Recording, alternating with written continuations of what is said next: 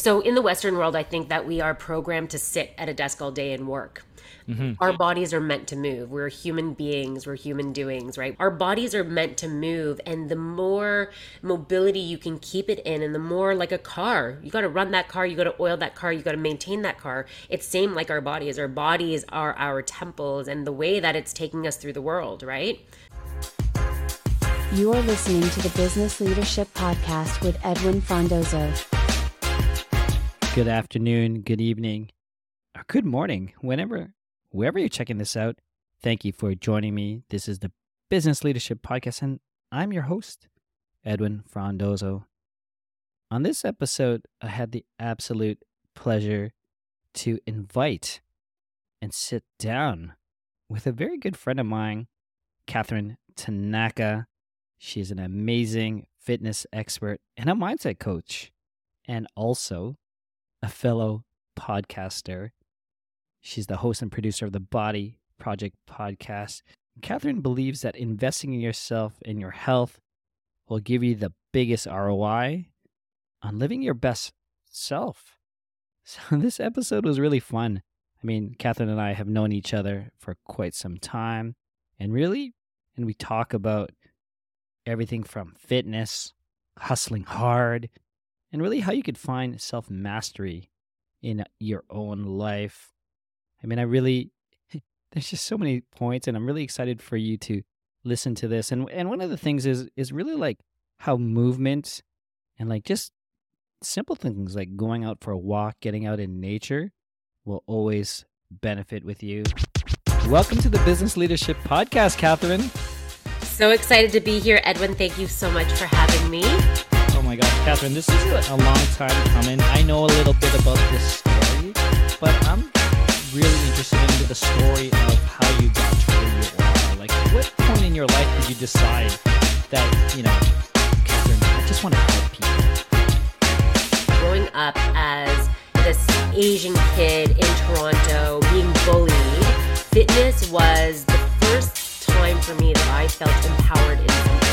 And that started out at the ages 15, 16. That then transitioned to me studying kinesiology in university and then having multiple fitness certifications. That was kind of a part time job for many years. And it wasn't until I became a mother that really changed a lot of things for me and where I kind of shifted into how do I want to serve people. Because as you know, I was a dental hygienist for a decade, doing fitness from 1999 part time, and I never saw it as a real quote unquote job. But it wasn't until becoming a mom and really looking to find balance for myself and really to find ways of like, how can I take care of myself with working full time, running this business part time, having this little human, and wanting to really find a balance, right? And so I found that I wasn't alone in that. A lot of women struggled with how do I find time for myself, take care of myself, feel good about myself while also being able to give exponentially to others, right? And kind of like Gabor Mate speaks about, right? The best way to show our kids to take care of themselves and love themselves and self love is for us to do it ourselves, right? And so it really was the catalyst for me to start exploring and expanding my business that I've now been running for over a decade now. Um, of supporting women in their mindset and body transformation. I want to really get into the science. When it comes to exercise and movement for business leaders, entrepreneurs, creators, how does that, in your mind, or what you've researched and what you practice, how does that get someone into flow, being being very productive and focused? Yeah, absolutely. So, movement related to productivity has been well researched, right? You can pull up some of the best PubMed research looking at things out of Harvard, even looking at how movement and exercise physiologically changes our state that really allows our neurological functioning to be optimized, right? And I know that with my clients firsthand, when they add in fitness and look at wellness as a whole, that quantifiably increases their energy, right? But what actually is happening here, Edwin? Like when we think about the science of it, from a cellular perspective, if you go back to, you know, biology 101 in grade 10 when we learned about the cell, the mitochondria in the cell, which is the powerhouse, the energy center of the cell, when you exercise, it challenges your body to produce more of that. And so what actually happens is that exercise will boost your cellular output, will boost this brain power and this energy power of your cells, and therefore it's convertible to productivity. So what leaders, business leaders find, and you know this as well as me, a lot of my execs, the lawyers, the doctors, the CEO are those that are finding time to I don't know how they do it often. Do triathlons, do the marathons, do the things because it does exponentially give back to your well-being and your you know, your output ability of brain power and productivity. When you're creating energy, is there a I'm not going to say a right time. Is there a wrong time when we should exercise? Well, I look, there's a lot of signs around what the optimal time is. Right. I'm right. of the belief that if you can get it in and it supports you and it feels good and it feels like it increases your output, there isn't a wrong time. It's optimal to get it in first thing or in your day so that you can actually benefit from that from your day. And if you do it before your trying to go to sleep, it's going to hinder your circadian rhythm to go into your deep sleep. So, ideally, in the beginning of your day, I find as a busy entrepreneur, getting it in first thing is the best way for me because, as we know, there's business, there's kids, there's life, there's, you know, to do lists. So, I'm of the belief if you can get it in early, then you're winning. Is there an amount of time that y- that you may say, Catherine, to your clients or people you're working with says, you know what, that's actually too little. You need to get this amount of time in to make it worth your while?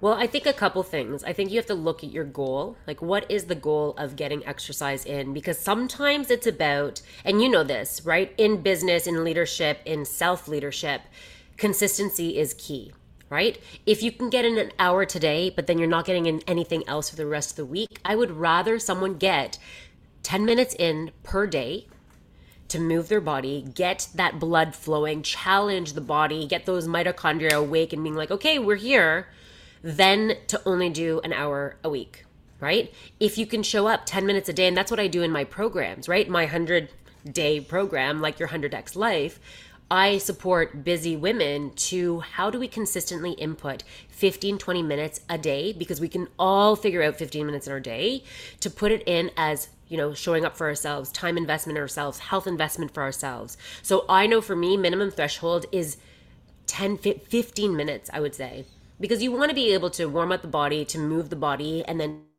cool down and stretch the body, right? So 10, 15 minutes minimum.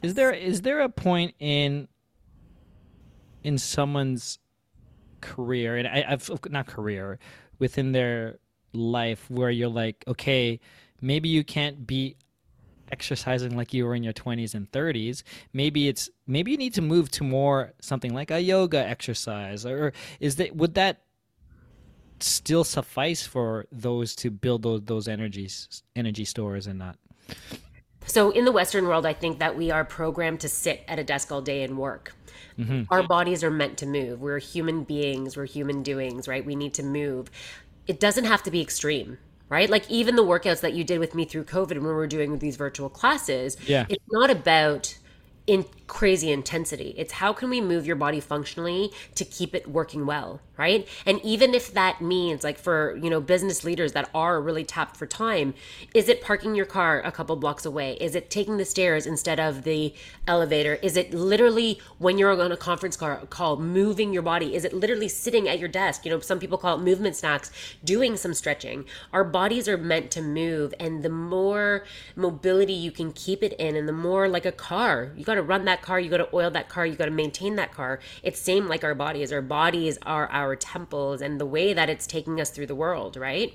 So just moving it. It doesn't have to be intense. Take the stairs, find what works consistently. Do those things. I enjoy running in the sense that because I get out, I'm in nature, and I get to run to the water, which I do at least once or twice a week. Mm. But I'm like, oh, swimming is a, bo- a full body workout. As long that. as I guess as long as you're getting the heart rate up. Yeah. you But, you know, be- I guess two things about that. So, like you, I'm all about optimizing, right? And that's why I support women on how do we maximize our ROI, kind of like in business, right? If you look at those fundamental things that actually get us farther, spending time doing resistance movements doesn't have to be heavy, right? But to challenge our energy systems, whether it's muscular or endurance with our heart, is important. And it could be just power walking, Edwin, right? And then when you look at the, so from a metabolic health perspective, when you look at the research with resistance training, especially for women, that will hugely benefit you. With women and our hormones, when you hit 35, your body, you, you don't maintain the muscle mass the, the same way that you used to. And so every year you, you lose a pound of muscle mass is another year that your body's energy systems shift. When you look at also the research from a mental health perspective and a well being perspective, Tai Chi, in fact, is a well researched thing. And if you can think about those times that you've seen in the park, the people that are doing this slow movement, it's not vigorous, it's not getting their heart rate up at, at crazy amounts at all. It is continuous movement that is slow and controlled using balance, mobility, agility, right? Because you're balancing weight transfer. That has shown from a longevity standpoint to be completely sound. So I'm of the belief if you can add in the swimming, if that makes you excited and it feels good, if you can add in the power walking, if you can socialize and go for a walk with people, movement, getting out in nature is always going to benefit you. Yeah, no, that's great. And it's funny. I always, every morning, right now, when I'm recording this, I take Jade, my daughter, to her day camp, which is just, just literally right across the park here where I live downtown Toronto. And there's always this group of older people doing mm-hmm. Tai Chi. And I'm like, I gotta ask them, can I just join them? So you don't know this. So I, when I was in New York last month, we stayed right by Bryant Park. For those of you, Yeah. in New York, oh, I Oh, I love love that Park. city, Yeah. right? Jordan and I, a couple mornings, went to have coffee because it's so beautiful New York City. First thing in the morning, like Toronto, it's quiet, it's calm. There's this beautiful energy, Mm-hmm. and there was Tai Chi in the park. So there I am with my coffee doing Tai Chi, right? I like, yes. I swear to God. And they invited me and I did the whole little thing. Jordan's like, You're so crazy. I was there, like doing the Tai Chi.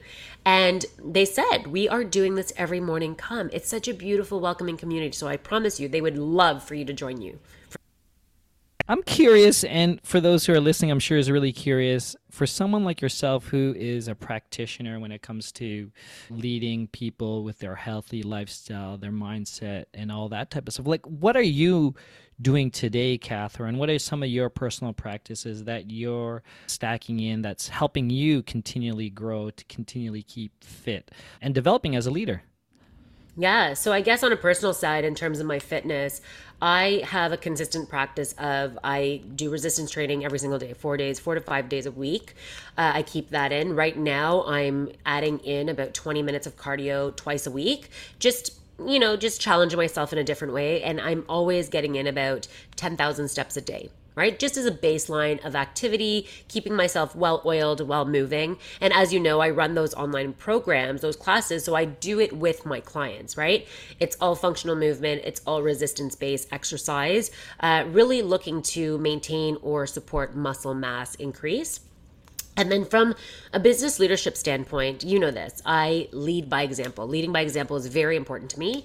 And I'm always looking for ways to consistently expand my knowledge and skill base, right? So right now, I'm just in the the end of completing my cognitive behavioral therapy meets fitness. This is the CBT meets fitness certification that a fellow fitness professional, Jill Bunny, created with her doctorate in uh, CBT, cognitive behavioral therapy, but using those practices to implement it for fitness professionals. Mindset is a big piece of what I do, as you know, Edwin, uh, with my women to really support the continuation and consistency of getting in their fitness and their nutrition.